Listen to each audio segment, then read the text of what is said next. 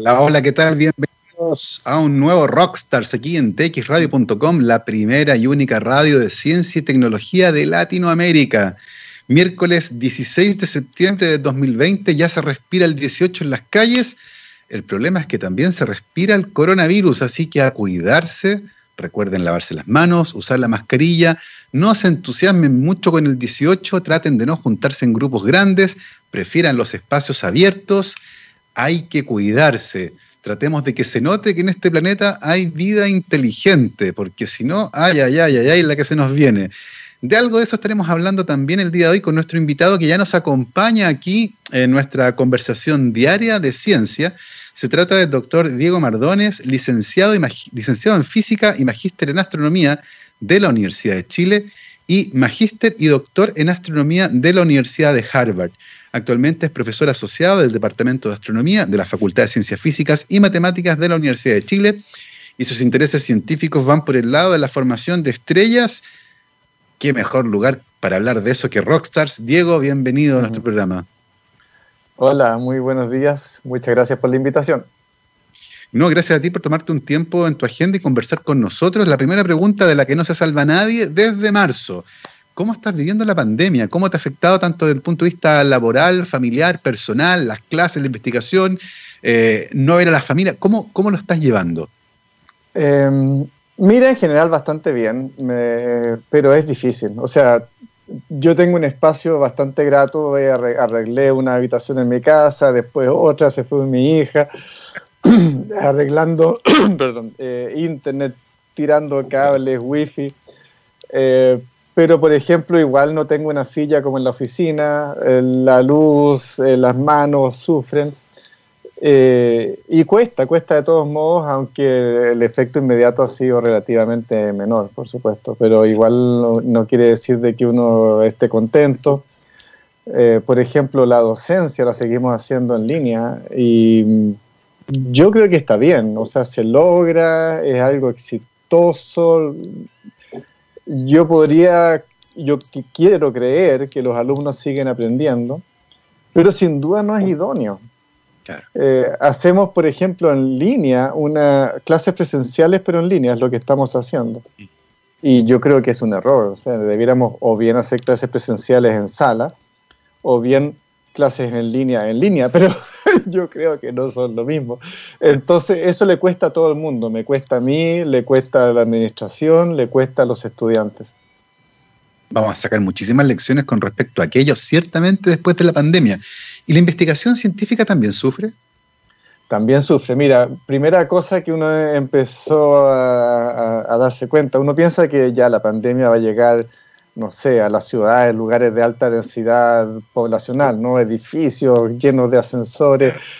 Eh, ahí sin duda es mucho más difícil, o sea, el distanciamiento social eh, es clave, ¿no? Entonces uno se imagina que, bueno, en un observatorio no hay mejor distanciamiento social que el observatorio, ¿no? O sea, la gente ahí podrían haber uno o dos por telescopio y bueno, ya si son dos y te ponen mascarilla, eh, la cosa anda bien, digamos si, si hay conciencia de, no sé, de la limpieza eh, de manos y todo ese tipo de cosas, y son poca gente, es muy fácil de implementar. Pero bueno, la gente que trabaja en dichos ambientes, los, según yo, afortunados que llegan a esos observatorios, trabajan, no sé, más o menos la mitad del tiempo, quizás menos, ¿no? Una semana al mes, dos semanas al mes, y el resto del tiempo viven en su casa, en una ciudad, y la pandemia, por lo tanto, terminó cerrando esencialmente todos los observatorios, dentro de otras cosas. Eh, entonces, bueno, tenemos observatorios cerrados por un mes, dos meses, ya vamos, creo que en seis meses, ¿no? Y, creemos que se van a empezar a abrir muy pronto y paulatinamente, pero todavía nadie sabe. Eh, hay otras cosas, ¿no? Uno necesita trabajar con computadores, por ejemplo, y el acceso desde casa no es igual, digamos, tú no tienes la misma, no sé, pantalla, o aunque, muchas cosas sí se pueden hacer, eh, tú necesitas un ambiente, una disposición, además del acceso de un cable, ¿no? Entonces no es igual, aunque sí se puede hacer muchas de esas cosas. Otra gente depende de laboratorio. Eh, y, los laboratorios, a menos que sea algo, no sé, esencial, eh, no sé, en un hospital, por ejemplo, eh, los laboratorios de investigación, si no están investigando sobre el virus, en una buena cantidad están cerrados también, ¿te fijas? Entonces ha afectado mucho la investigación y yo creo que se va a hacer más teoría Eh, este año, digamos, la gente está trabajando en su computador, si es que hay algo que yo ya hice y puedo escribir, claro. lo puedo escribir desde mi casa. Va a ser interesante verificar cuántos reviews se van a escribir este año, cuántas revisiones sistemáticas en vez de publicaciones originales, y te apuesto que por ahí vamos a ver que este año se va a publicar más revisiones sistemáticas en promedio que otros años comparado con el volumen de papers. No sé, me estoy aventurando justamente por lo que decías tú. Más fácil trabajar con datos ya existentes, ¿cierto? Que con datos nuevos que en muchos casos no se están generando. Y en el caso tuyo, por ejemplo, eh, ¿qué, fue lo que te llevó por el camino de la física, de hacer una licenciatura en física? Eh, ¿Qué estímulos hubo ahí? ¿Qué, ¿Cómo nace ese interés tuyo por la física? Mira, eh, no sé. es una pregunta que me he respondido de distintas formas a lo largo de mi vida, ¿no? la parte fácil y real, ¿no? Mira, yo recuerdo por ahí por séptimo básico haber ido de, paseo por un par de semanas al norte con mi familia y pasamos por Cerro Tololo y también por la silla.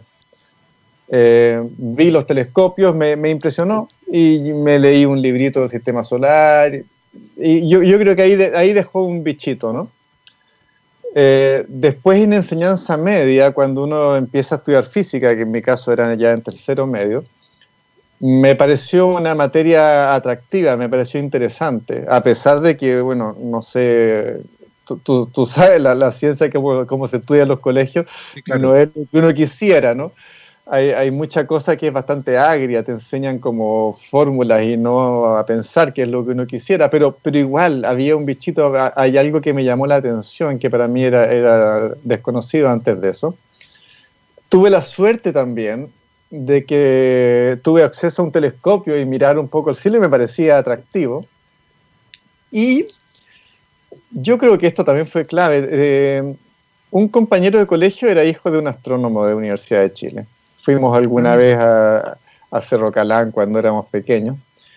Pero más allá de eso, eh, yo recuerdo haber visitado Cerro Calán, haber llamado por teléfono agarraba las páginas, no sé, amarillas, eh, agarrar el teléfono y visitar y, hablar con algún astrónomo. Eh, yo creo que fue el año 83 y que, conversé con Hugo Moreno. Eh, Hugo Moreno. Y no sé si, o sea, ninguna de esas cosas por sí misma me entusiasmó necesariamente, pero, pero después de esa conversación, por lo menos yo tenía claridad de qué podía hacer. Y eso fue importante. Hoy en día, a mí me impresiona, los alumnos modernos tienen un acceso infinito a información en, literalmente la palma de sus manos. En aquella época no existía, pero, pero tuve el acceso porque tuve la inquietud y sabía que existía Cerro Calán, por ejemplo, y me dijeron, mire, usted entra a la escuela de ingeniería, haga su plan común, estudie física y grado en astronomía, entonces ahí seguí. ¿Okay? Entonces todas esas cosas pasaron y, y, bueno, yo creo que fue una, la verdad es que exitosa mi, mi decisión. Eh, tenía otros intereses que podrían haber ido, por ejemplo, por la ecología. Ah, Pero eh, quizás hoy yo sería ecologista si, si yo tuviese hoy 18 años, porque veo hoy un montón de ciencias en Chile con el mismo nivel de desarrollo que la astronomía, en alguna medida, quizás son más chicas, ¿no? pero no distintas. En los años 80 la astronomía tenía una gracia muy importante que era única en Chile, en los 90 también, 80, 90, 70, la astronomía la llevaba.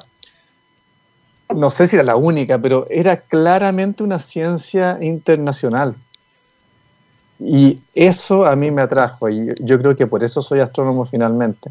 Eh, yo quería llegar y estar en un ambiente en que sabía que iba a ser en inglés, sabía que si yo era astrónomo acá iba a tener visitantes del extranjero que iban a venir a conversar conmigo o al revés. Eh, sabía que tenía acceso a instrumentación, digamos, telescopios, de, nivel mundial, digamos que todo el mundo quiere venir a Chile, ¿por qué no lo iba a hacer yo estando aquí? ¿Te fijas? Es más fácil viajar de Santiago a La Serena o a Antofagasta que venir desde, no sé, Londres o París o algún lugar más distante. Entonces, ese aspecto eh, yo creo que terminó por, por, inclinar la balanza y ¡pum! No, no, no, yo entré a la escuela de ingeniería y, nunca dudé de que eso es lo que quería. Eh, por supuesto, al empezar a estudiar en, en, en, en, la universidad, uno empieza a aprender matemáticas y uno dice, ¡uh! Esto es otra cosa. yo creía que sabía matemáticas y no, Yo creía que era bueno para la física. No, en realidad, bueno, quizá era bueno o no, pero la verdad es que lo, lo que más aprendí era lo ignorante que era, ¿te fijas? Y, y me fue bien en esos primeros años. Eh, algunos compañeros míos tenían las mismas inquietudes, pero no les fue tan bien, entonces, bueno, decidieron por otras líneas, ¿te fijas? Eh, yo no tuve, no sé si la buena o mala suerte de, de tener que desviar mi trayectoria Pero así que aquí estoy, ¿no? Eh, la verdad es que estoy muy contento y ha sido, he tenido, he podido seguir la línea de lo, de lo que aparentemente deseaba durante toda mi vida, con mm. otras incertezas grandes y que se me han dado bien. O sea, yo nunca perseguí el dinero, por ejemplo, pero mira, vivo bien. Eh, logré ir a lugares que me parecían enormemente atractivos y eso era un sueño, no, no era una realidad, digamos, conseguí financiamiento para, para lograr estudiar teniendo familia, que inicialmente no estaba en mis planes, entonces me fui a estudiar a Estados Unidos ya con familia y bueno, era famosa ya como el papá estudiante, ¿no? eh, eh, entonces, bueno, eh, hubo medios. Eh, hoy en día todo eso es más fácil para los alumnos. Hay mucho más acceso a ese tipo de cosas, pero en aquella época, no sé, era más difícil, pero éramos menos. Claro, exactamente. La comunidad chilena era más pequeñita, la científica en todas las áreas, incluyendo ciertamente la astronomía, donde no había una carrera que era directamente astronomía, como hoy en día uno puede entrar a estudiar directamente licenciatura en astronomía. En aquella época no, y el camino era hacer la licenciatura en física y luego hacer el posgrado en astronomía. En el caso tuyo, eh, ¿Qué preguntas te movilizaron durante el magíster en astronomía que existe en la Chile? Mira, fue curioso. Yo creo que mm, fue un poco casual. yo ingresé al magíster sin tener mucha idea de qué opciones había. ¿no? Conocí a algunos profesores y me enfrenté a como varias áreas de investigación. Y en realidad escogí a la persona con quien trabajar más que el área. Sí. ¿Okay? Eh, con frecuencia es al revés, o creo yo que debiera ser al revés. yo, a mí me gustaría que un alumno, y muchos de ellos sí lo hacen así, eh, teniendo ya, no sé, 20, 24 años, algún, algún número por ahí, ya saben que quieren dedicarse en cierta línea de investigación. Entonces escogen dónde ir para poder desarrollar de esa línea. Eh, en astronomía son como grandes áreas y yo creo que la gente quiere estudiar cosmología, por ejemplo, o estrellas o planetas. Eh, es como la, la, mayor cantidad de gente yo las divido entre los que estudian el universo grande o las cosas chicas, ¿no? Y, eso, eso te tiene que motivar desde el comienzo. Y, y me encontré trabajando con datos de un telescopio CEST. Es una antena de 15 metros que trabajaba en la silla, radioastronomía, astronomía milimétrica. Y no sé, llegué ahí, entonces empecé a estudiar el medio interestelar, empecé a estudiar moléculas, uno con, con, con esas técnicas de radioastronomía, tú detectas directamente líneas moleculares, ¿ok? Y puedes saber y observar eh, una línea de, no sé, CO, eh, de monóxido de carbono, o quizás SS, o alguna cosa más compleja, formaldehído, amonia, empieza a buscar moléculas que, que, para los químicos son cosas muy sencillas, ¿no? Eh, pero tú dices, ok, yo quiero detectar, no sé, agua. El agua es difícil, ¿ah? pero mm. ya, agua en tal lugar y yo sé cómo buscarla. Y yo escojo en mi telescopio, lo sintonizo, ching, démosle al agua a tal frecuencia y ahí está. Eh, el agua es difícil porque, porque nuestra atmósfera tiene mucha agua. Pero si no, si no, tuviera atmósfera, eh, desde el punto de vista técnico, en el telescopio es muy fácil. En la mm. práctica, bueno, tenemos que pasar por la atmósfera y eso lo hace difícil. Entonces, mira, mm, descubrí la astronomía molecular. Eh, y, y, mucho tiempo después me he ido como eh, acercando durante la última década bastante hacia la astroquímica y astrobiología. Desde ese punto de vista, es, la riqueza molecular del medio interestelar, de lugares donde nacen estrellas. Em, me, di cuenta que uno puede estudiar y darse cuenta cómo se mueve el gas, cómo está naciendo una estrella, y, de ahí ese fue mi camino. Yo, yo tenía idea, yo, yo quería hacer cosas como, no sé, galácticas, ¿no? De, la galaxia o más chico. la cosmología no era lo mío, eso lo sabía. Pero digamos, dentro de cosas más pequeñas, si yo iba a terminar siendo un astrónomo estelar, óptico, estudiar ah. estrellas variables, acreción, no sé, binaria, supernova, hay, hay muchas otras cosas que podrían ser interesantes. Y desembarqué en la formación estelar, eh, probablemente por este profesor, que es Guido Garay. Guido Garay, Premio Nacional de Ciencias hace poquito tiempo atrás. Eh, uno de los grandes astrónomos que hay en Chile. Oye, ¿y, cómo se marca entonces desde ese camino interesado en la formación, en la composición del medio interestelar, formación de estrellas, qué hay ahí en las galaxias? Eh, eh, entiendo que, Diego, que, Guido Garay también hizo parte de su carrera en Harvard.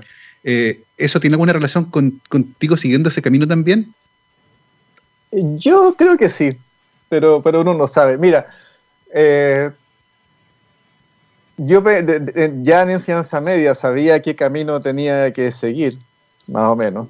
Eh, y también tenía una idea de dónde quería ir a estudiar. Y los lugares que me, me, llamaban la atención cuando yo estaba en enseñanza media eran, por ejemplo, la Universidad de Arizona y la Universidad de Harvard.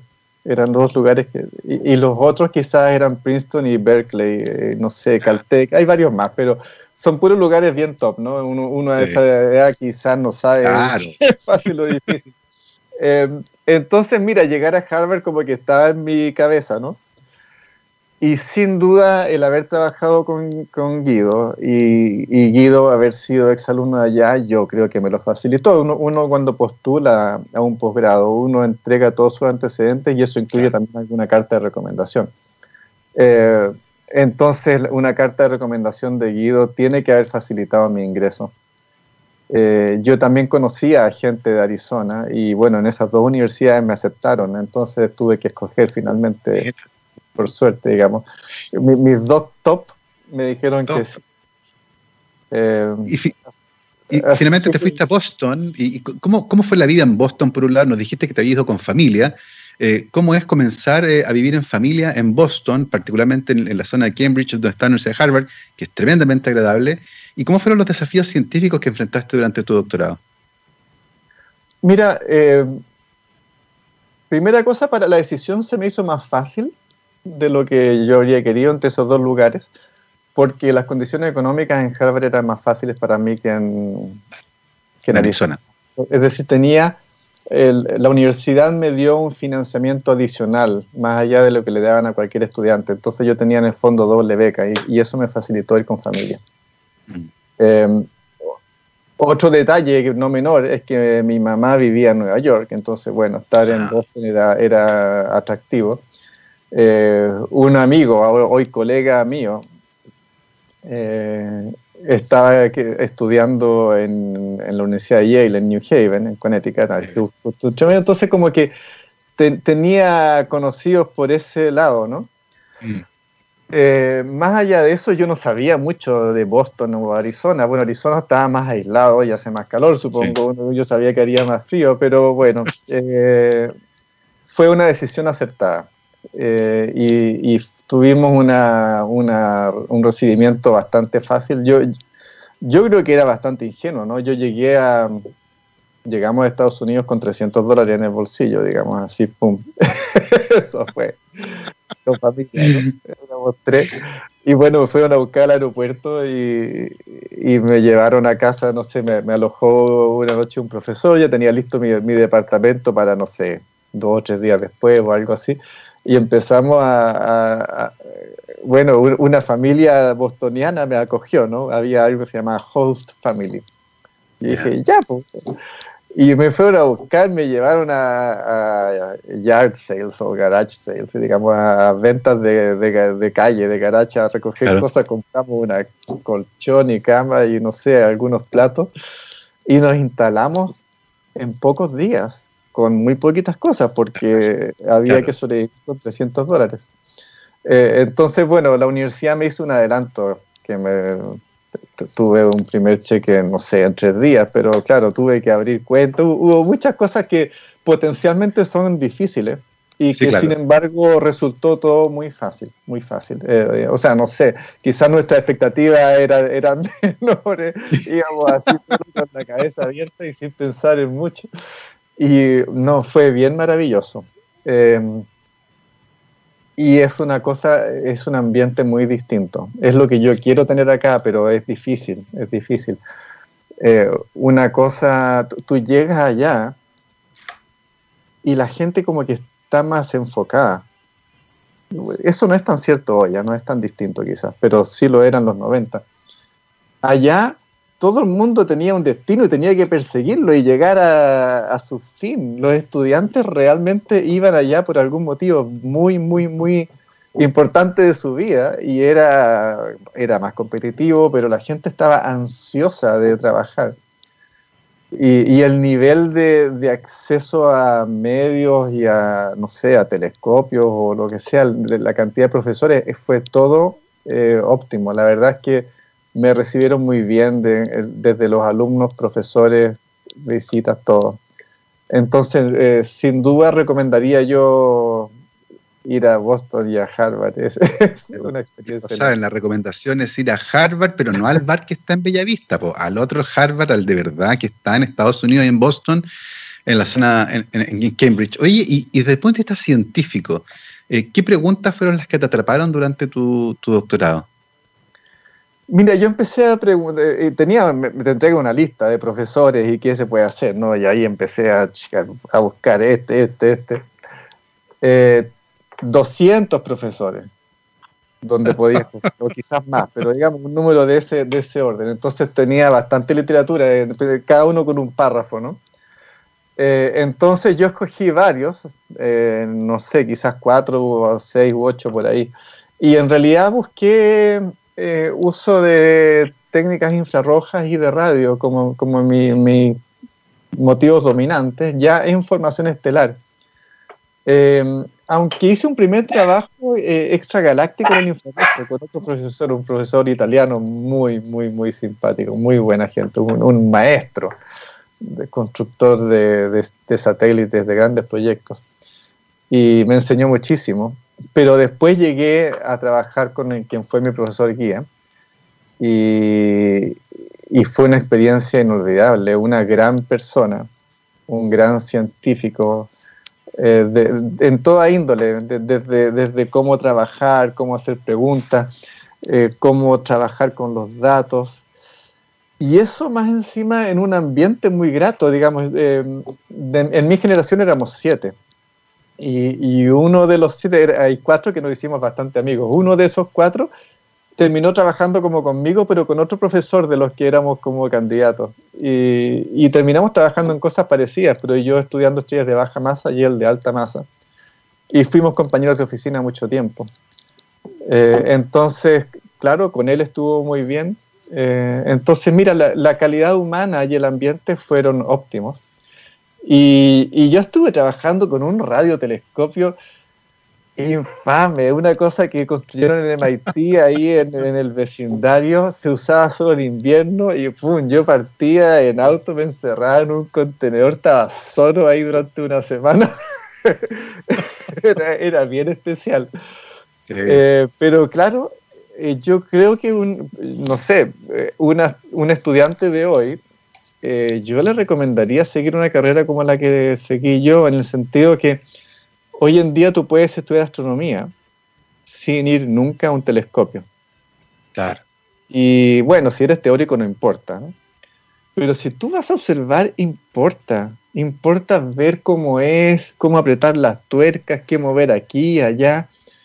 Te, da una familiaridad con los datos distinta que si tú lo haces todo de comienzo a fin en un computador en tu casa. Claro, algo que hoy día fácilmente se puede hacer y que muchas veces, como decías tú, te deja un poco más distante de cómo se capturan esos datos que uno puede utilizar sin a lo mejor haber puesto un pie en el observatorio. Eh, son las 12.31, vamos a hacer una pausa ahora en este entretenido viaje en el que estamos explorando la trayectoria de Diego, cómo se fue moldeando su interés. Y en la vuelta vamos a terminar con esta historia fascinante de la estadía en Harvard, la vuelta a Chile, eh, cómo establece su propia línea de investigación. Y nos vamos a dar la vuelta larga para la, composición del medio estelar y esta, idea de poder buscar moléculas en el espacio para que comentemos también brevemente este hallazgo de eh, fosfina en la atmósfera de Venus y si efectivamente encontramos o no extraterrestres con olor a ajo, como publicó ayer un medio por ahí con tanta creatividad. Nos vamos con una canción tremendamente apropiada. Esto es Space de la banda Pulp. Vamos y volvemos. 12 con 37, estamos de vuelta en Rockstars de txradio.com, científicamente rockera. El día de hoy, miércoles 16 de septiembre, estamos conversando con Diego Mardones, licenciado en física y magíster en astronomía de la Universidad de Chile y magíster y doctor en astronomía de la Universidad de Harvard, actualmente profesor asociado del Departamento de Astronomía de la Facultad de Ciencias Físicas y Matemáticas de la Universidad de Chile. Y antes de irnos a la pausa, Diego nos contaba su estadía en, eh, Boston, cómo fue esto de trabajar en, Harvard. Eh, cuéntanos, Diego, cómo se configura eh, al terminar tu tesis tu regreso a Chile y cómo estableces tus primeros intereses de investigación ya ahora de manera independiente, como un científico que va a empezar a guiar ahora su propia línea de investigación. Em, bueno, eh, terminé en, mi doctorado en, seis años y empecé a plantearme qué, eh, hacia qué lugares volver, ¿no? En esa época no habían eh, concursos abiertos de cargos académicos como lo hay hoy. Hay una, uno se publica en una página y todo el mundo postula de forma estándar. Entonces, bueno, no sé cuánto tiempo antes, quizás seis meses o un año, yo empecé a escribirle a distintas gente y sabía que habría algunas posibilidades de alguna beca, de un postdoc, no sé qué. Y la verdad es que postulé a cargos, salieron cargos, y postulé a la Universidad Católica y Universidad de Chile, y también postulé, o casi postulé, no recuerdo realmente si postulé, a cargos en, en el Observatorio de Cerro Tololo y el Observatorio de las Campanas. Entonces esos fueron como mis cuatro nichos para poder volver. Em, y tuve, bueno, de nuevo, fui muy afortunado. Era, eh, yo creo que era otra época en que era la cosa era más fácil. Yo creo que esencialmente tenía las cuatro puertas abiertas. Te fijas que tuve que escoger. Eh, de las universidades me ofrecieron primero una Universidad de Chile, y después de no sé cuánto, algunos días o quizá un par de semanas, no recuerdo, eh, acepté dicha posición. Y, luego, bueno, en la católica me, llamaron después, ¡Uy, pero cómo no lo diste más tiempo! Em, mi, opción en ese momento fue em, escoger entre trabajar en un observatorio y trabajar en una universidad. y bueno, eh, la verdad es que cuando yo soñaba sobre estas cosas desde la enseñanza media, eh, quizás me imaginaba más trabajando en un observatorio, ¿no? Yo vivía solo y quería ir a, la punta del cerro. Pero cuando llegué a esta situación ya venía con familia y mi, mi prioridad era una ciudad frente a un observatorio. En, en una universidad los roles, la obligación que uno tiene es docencia y lo que uno hace además es su investigación, ¿no? Entonces la docencia la haces en una ciudad, en una sala de clase. En un observatorio tus obligaciones son técnicas, son mantener el instrumental, hacer observaciones para otro. Entonces con frecuencia están en la punta del cerro tus obligaciones laborales, más allá de uno ir cuando uno quiere hacer sus observaciones. Eh, entonces, bueno, volvimos a Santiago, no había en ese minuto otra opción. Eh, y la verdad es que fue bien interesante, fue una época curiosa, la astronomía está empezando a crecer. Eh, eh, así que, no, fue, fue un periodo muy, muy, muy activo.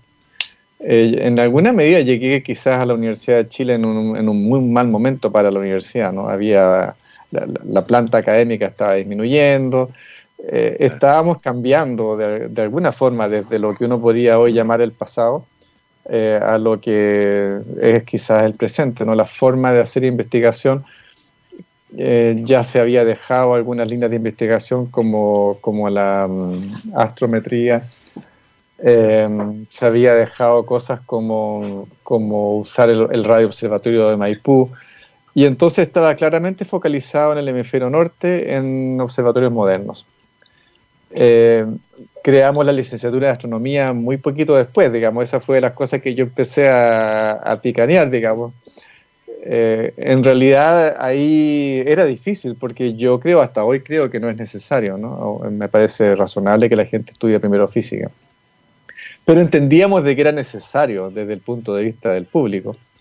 Y en la práctica sabíamos que la Universidad Católica estaba haciendo lo mismo, entonces había un ah. tema de, de, necesidad, digamos, por, el, porque el medio nos exigía.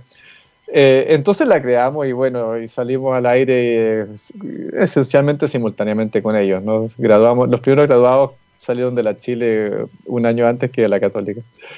Eh, y yo creo que ha sido un proceso muy interesante. ¿no? hubo que convencer a un montón de colegas de que, de que esto era viable y de que era bueno.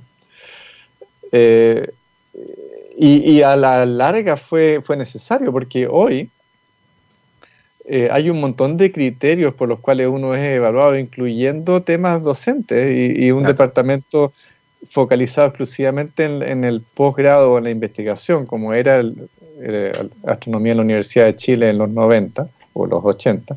No sé si sería viable hoy. Claro. Eh, entonces, en una universidad hoy se necesita tener un pregrado porque es la forma en que la universidad justifica contratar gente, ¿te fijas? Eh, y hoy en astronomía tenemos problemas porque, claro, no hay tantos cursos de astronomía. La licenciatura de astronomía sigue teniendo mucha física, mucha, matemática. Tienes que estudiar computación, tienes que aprender inglés, tienes que hacer un montón de, otras cosas. Eh, entonces, claro, no es que podamos darle 18 cursos de astronomía, no tendría sentido. Exactamente, pero, pero ha sido parte del cambio que tú describiste a fines de los 80, principios de los 90, donde las carreras se modernizan, muchas carreras nuevas se generan y de la mano con eso nacen las, licenciaturas en astronomía en nuestro país. Eh, y de la mano con eso, junto con, la, docencia y con crear la carrera, eh, empezaron también tus intereses de investigación por tu cuenta. Eh, cuéntanos un poco qué preguntas dominaban tus intereses por aquella época. Mira, seguía pensando en la formación estelar. Yo cuando trabajé en, mi tesis trabajé, bueno, con este telescopio que te decía yo, Haystack en Massachusetts, pero también con otros, ¿no? y en realidad mi tesis los datos los obtuve en Pico Veleta, en España, donde estaba el mejor telescopio del mundo en su momento, y bueno, hasta hoy creo yo, para ese tipo de cosas.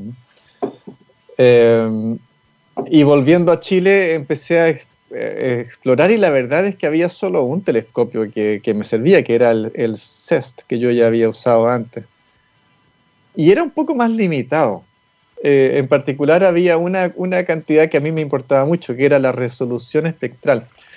Eh, ¿Cuán angosta es una línea que tú puedes detectar, angosta en longitud de onda o en frecuencia? Usamos unidades de velocidad como efecto Doppler, pero, pero mira, delgadita, una cosa así, un punto, ¿te fijas? Eh, en, España yo tenía, por ejemplo, si, quiero resolver una línea en este pedacito, yo tenía en España un, un instrumento que me daba quizás 10 o 100 canales o datos independientes acá. Entonces yo podía ver la forma de la línea espectral. Eso era lo que me importaba. Con el CEST, yo en vez de tener 10 o 100 canales tenía 3. Entonces no podía ver bien mi forma. Eh, lo, lo, que yo estaba haciendo era muy difícil.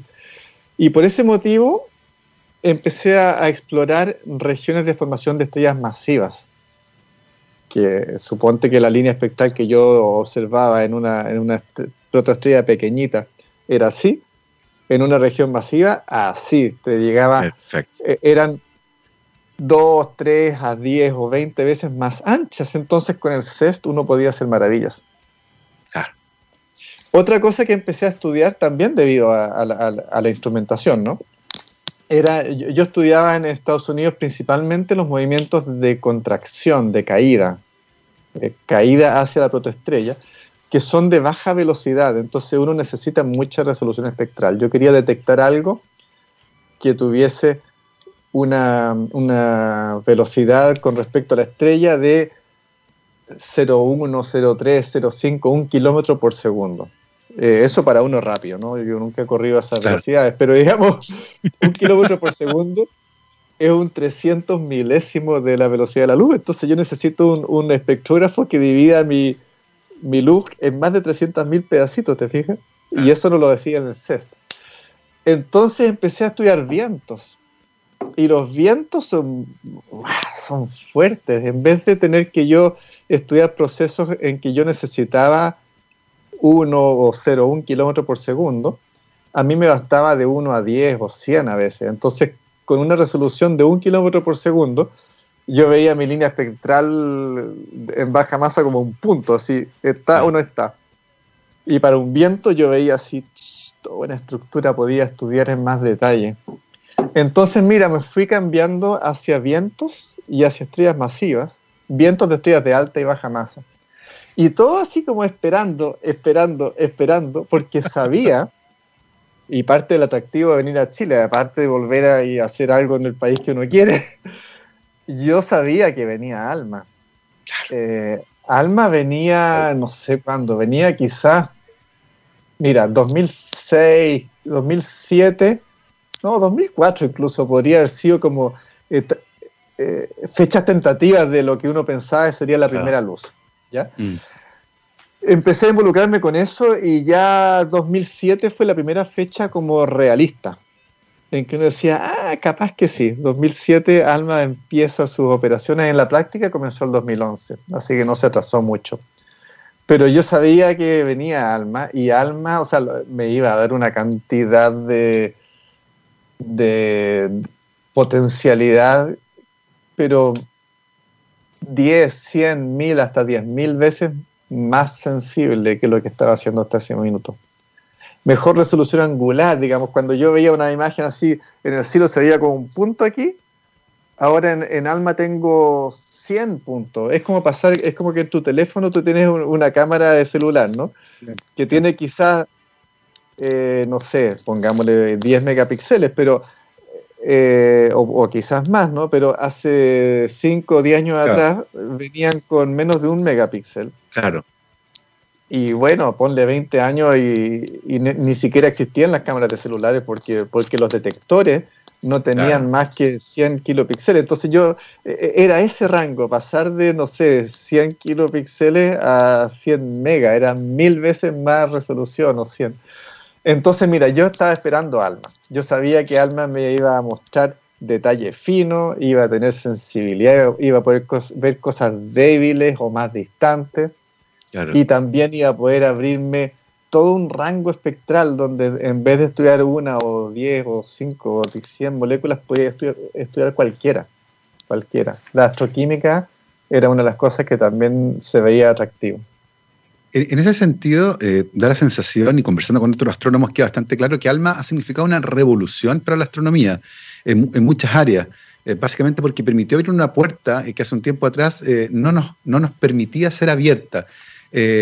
¿cómo, cómo, cómo, vislumbras tú el cambio que se ha producido a partir de ALMA en las preguntas que se hacen en astronomía? Mira, para mí nada me sorprende porque yo esperaba ALMA desde los 90 yo soy de los iniciados, de los, no sé, los expertos, los que están, los que, los que construyen su vida esperando ese tipo de instrumentación. Eh, y, observé, fui a California, a West Valley, que, era un radiotelescopio más pequeñito. Observé desde Japón con otro instrumento parecido a ALMA, pero, pero mucho más chico. Y observé hasta en Francia, con, con el, el plató de Bure, donde habían cinco antenas. Em, pero por primera vez eh, Alma estaba diseñado para como que servirles a todos. Eh, era bien impresionante. Yo, yo, yo quería Alma para estudiar formación estelar, pero otra gente quería Alma para estudiar galaxias o para estudiar estrellas viejas o para estudiar cosmología, para detectar las galaxias más distantes, para estudiar el sistema solar, para estudiar química, incluso para estudiar el Sol. Entonces, con ALMA por primera vez hay un radio observatorio que sirve a todas las áreas de la astronomía, eh, en vez de ser como un nicho. Y el resultado de eso ha sido fenomenal porque mm, era cierto. no, era mentira, digamos. Entonces, digamos, todo el mundo quiere usar ALMA. No, no solo ALMA, ¿no? Hay gente que es feliz yendo a un telescopio óptico, pero con frecuencia quizá utiliza un radio, eh, ALMA y un telescopio óptico y observan el infrarrojo en rayos X y los junta todos, ¿no? Eh, eh, así que ha sido fenomenal y, me ha abierto la, cabeza, la, visión a ver, ok, una galaxia se puede ver casi tan bien como una región de formación estelar. un planeta se puede ver también como una, una protoestrella. Eh, y entonces uno empieza a ver cosas en común. Eh, eh, ha sido muy bueno desde el comienzo. A mí lo que más me sorprendió de Alma, más que lo que uno ve ahora, que son maravillas todos los años, lo que más me sorprendió son las maravillas del primer año. porque, porque Alma todavía no estaba bien, era como, ok, casi, vamos encaminados, estaba en construcción. Habían, no sé, 12, 14, 16 antenas de las 64 que esperábamos o 50 hoy en día. Eh, habían solo algunas bandas espectrales, hay muchas limitaciones que de a poco se han ido relajando. Entonces, ALMA hoy es un instrumento 10 o 100 veces más poderoso o 1000 que ALMA el 2011. Y sin embargo, desde el 2011, uff, algunos resultados han sido fenomenales. Fenomenales. Y, por ejemplo, de, las cosas que a mí me, emocionan, ¿no? Eh, discos protoplanetarios. Eh, se ha hecho muchísimo y mucho mejor de lo que yo esperaba. No, no de lo que yo esperaba de Alma, pero sí de lo que esperaba en Alma Día 1. Claro. Em, y por lo tanto es un área de gran, gran, gran desarrollo hoy en día. Eh, todos quieren estudiar discos protoplanetarios. Ya no le dicen discos protoestelares, yo para mí es un disco protoestelar, porque está formando estrellas. Pero bueno, suena menos, menos atractivo que protoplanetario. Claro. es cierto, la estrella ya está ahí y yo quiero ver qué es lo que pasa en el vecindario. Entonces hay mucha gente y de alguna manera me alegra de, o, me ha incentivado a, a, yo seguir en mi área de investigación. Yo sigo estudiando contracción hacia formación estelar y vientos porque ahí hay muchísimo detalle y, riqueza y química y cosas que uno puede agregar mm. sin ser tan competitivo. Eh, en el sentido que, bueno, eh, no sé si en discos protoplanetarios hay 100 personas trabajando, en, vientos hay 10 en el mundo, por decirte algo. Entonces, eh, Mira, somos más simpáticos, creo yo.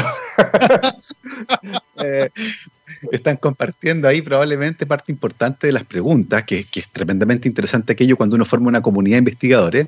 Eh, tú nos hablaste mucho de tus intereses por estudiar la, química del espacio. Eh, hemos hablado mucho de alma y, me resulta imposible no preguntarte por este hallazgo que parte importante, probablemente la evidencia más sólida, viene justamente de alma, que es la detección de gas fosfina en la atmósfera superior de Venus. Eh, que no es una estrella, es un planeta, nuestro vecino, el planeta cuya temperatura superficial es la más alta del sistema solar, eh, con una capa de nubes espesísima, con una presión altísima, y, tal vez ese indicio es bien interesante por, por de dónde se origina.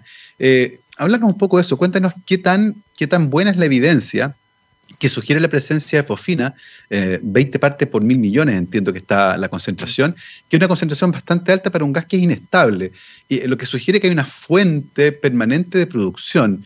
Eh, háblanos un poco de eso, desde el punto de vista de la detección, qué tan confiable es la línea de detección y las implicancias que podría tener para la geoquímica de Venus o eventualmente otras fuentes. Mira, eh, la fosfina es un gas en condiciones normales, aquí en la Tierra o en Venus o en otras partes. Y cuando es un gas es, maravilloso para mí, ¿no? Eh, un gas uno lo puede estudiar con mucha precisión con alma, porque emite líneas espectrales, eh, o absorbe en este caso, pero, pero tiene una señal súper clara, es como una huella digital. Eh, son 10 o 100 o 1000 líneas, o a veces una, pero cuyas posiciones relativas en el espectro delatan a cada elemento o cada, o cada molécula. En este caso, entonces, uno sabe que a esa frecuencia hay una línea de la fosfina. Em, el fósforo es un elemento interesante, eh, en parte por, su relación con la vida, no es, no es lo esencial, ¿no? lo más, más, más, esencial para la vida es carbono, nitrógeno, oxígeno e hidrógeno. Pero bueno, el fósforo es un elemento traza eh, que tenemos en muy pequeña cantidad, pero que es igualmente esencial. Sin fósforo no hay metabolismo, no, sé, no, no, tenemos fuentes de energía. Ah. Eh, entonces es un elemento muy interesante para el tema de la vida. Y hay preguntas astronómicas curiosas. La cantidad de fósforo en nuestro cuerpo, em, hay más fósforo por unidad de, masa que en el universo. Entonces eh, hay cosas interesantes. Entonces mira, la gente empezó a estudiar el fósforo. ¿Por qué escogieron la fosfina? No sé, pero la detectaron con el JCMT, un telescopio de 15 metros en Hawái, muy parecido al SET que usaba yo antes en Chile, ¿no? Pero es una detección bien pobre. Pero sí, ahí había una línea. Entonces lo observan con ALMA el año pasado. Y la detección con ALMA, en realidad, cuando uno mira todos los espectros originales, igual cuesta. Hay así mucho ruido. Pero lo que muestran en los comunicados de prensa es la suma de todos esos espectros y es una línea, pero preciosa, sumamente bien detectada. Y además, eh, rechazan otras contaminaciones. Entonces, sí hay fosfina. Y esa abundancia la pudieron medir bien con ALMA. ¿Ok? Entonces sabemos que hay fosfina en esa abundancia en Venus, con, mucha precisión. ¿Y eh, a qué se debe? Es donde empiezan los problemas. ¿Ok? Eh, es mucho más abundante de lo que los, los, astrónomos que la detectaron fueron capaces de reproducir con todos los modelos. Tú colocas geoquímica, colocas la atmósfera, le colocas vientos, le colocas rayos, eh, le colocas volcanes, inventa lo que se te ocurra, ¿no? Radiación solar, corrientes, y vas jugando con, la abundancia en las distintas partes de Venus, las temperaturas, presiones, corrientes, todo lo que haya, y no eres capaz de formar esa fosfina. Eh, entonces, bueno, de ahí el tiro al aire que sale en toda la prensa, pero es literalmente un tiro al aire. Yo creo que nadie en su sano juicio cree que esto venga de vida. Ya. ¿Ok? Sin embargo, imagínate, si yo tomo una probeta, no sé, un milímetro, un centímetro cúbico de material en la Tierra, con, los elementos y, energía y todo necesario para formar fosfina, para armarla en laboratorio. Imagínate que yo espero un día y salen 100 moléculas de fosfina. En el mismo tuvo ensayo, yo coloco en vez de, no sé, 100 gramos de, no sé, fósforo con hidrógeno, con nitrógeno, con las cantidades que necesite, yo coloco bacterias anaeróbicas, ¿no? Son, son bacterias que, que viven en ambientes sin nada de oxígeno en la Tierra. Las bacterias, en vez de producir 100, producen 100.000 ¿Te fijas? Son mucho más eficientes. Nosotros también somos más eficientes en nuestro metabolismo. Las reacciones químicas que necesitamos las hacemos mucho mejor que una probeta solita. ¿Te fijas? Entonces de ahí ese, ese salto. Pero y han habido un montón de otras investigaciones, pero, pero digamos, se necesita mucha bacteria y, y, muy feliz en un ambiente que no es el que tenemos en la Tierra. Eh, o sea, aunque sea anaeróbico, es muy seco, eh, eh, o sea, deshidrata lo que, lo que sea, es en extremo acídico, hay mucho ácido sulfúrico, en la atmósfera de Venus, entonces mira, yo creo que eso no, va a perdurar. Pero lo que sí es interesante es que hay mucha fosfina, mucha, y que no sabemos de dónde viene. Eso está ahí para quedarse. Entonces, hay mucha gente feliz porque van a estar los biólogos, los químicos, los bioquímicos, los geoquímicos, todos trabajando durante los próximos, no sé, meses o quizás dos, tres, cuatro, cinco años. Y yo adivinaría que dentro de un par de años vamos a saber, eh, vamos a conocer nuevos mecanismos de formación de fosfina que hoy no conocemos. Claro. Y que van a explicar esto. Me, encanta esa reflexión final porque finalmente, independiente de que no haya vida, por ejemplo, que es la noticia más fantástica que uno está esperando escuchar, la sola existencia de fosfina en esas concentraciones da lugar a preguntas tremendamente interesantes, eh, que no tienen por qué relacionarse necesariamente con vida, pero sí eh, con mecanismos nuevos que permiten generar este gas y que fue detectado con una confiabilidad bastante grande eh, recientemente, que se informó el día de ayer y que estuvo en todos los medios de prensa. Así que queríamos terminar la conversación abordando un poquitito este hecho. Y es la una de la tarde y se nos pasó así esta hora de pasó rápido tremenda, tremendamente entretenido. Así que te queremos dar las gracias para quienes nos escucharon. Estuvimos conversando con el doctor Diego Mardones, licenciado en Física y magíster en Astronomía de la Universidad de Chile y magíster y doctor en Astronomía de la Universidad de Harvard, actualmente profesor asociado del Departamento de Astronomía de la Facultad de Ciencias Físicas y Matemáticas de la Universidad de Chile. Diego, te queremos agradecer por haber conversado con nosotros aquí en Rockstars. Muchas gracias, fue un placer. Estuvo muy, muy entretenido, el placer fue nuestro. Nosotros nos vamos aquí en texradio.com, científicamente rockera, por supuesto, con nuestro especial de música del día de hoy en All You Need Is Rock. Nos vamos con Mr. Bangle y comenzamos con Sweet Charity. Nos vemos mañana, que estén muy bien. Chao, chao.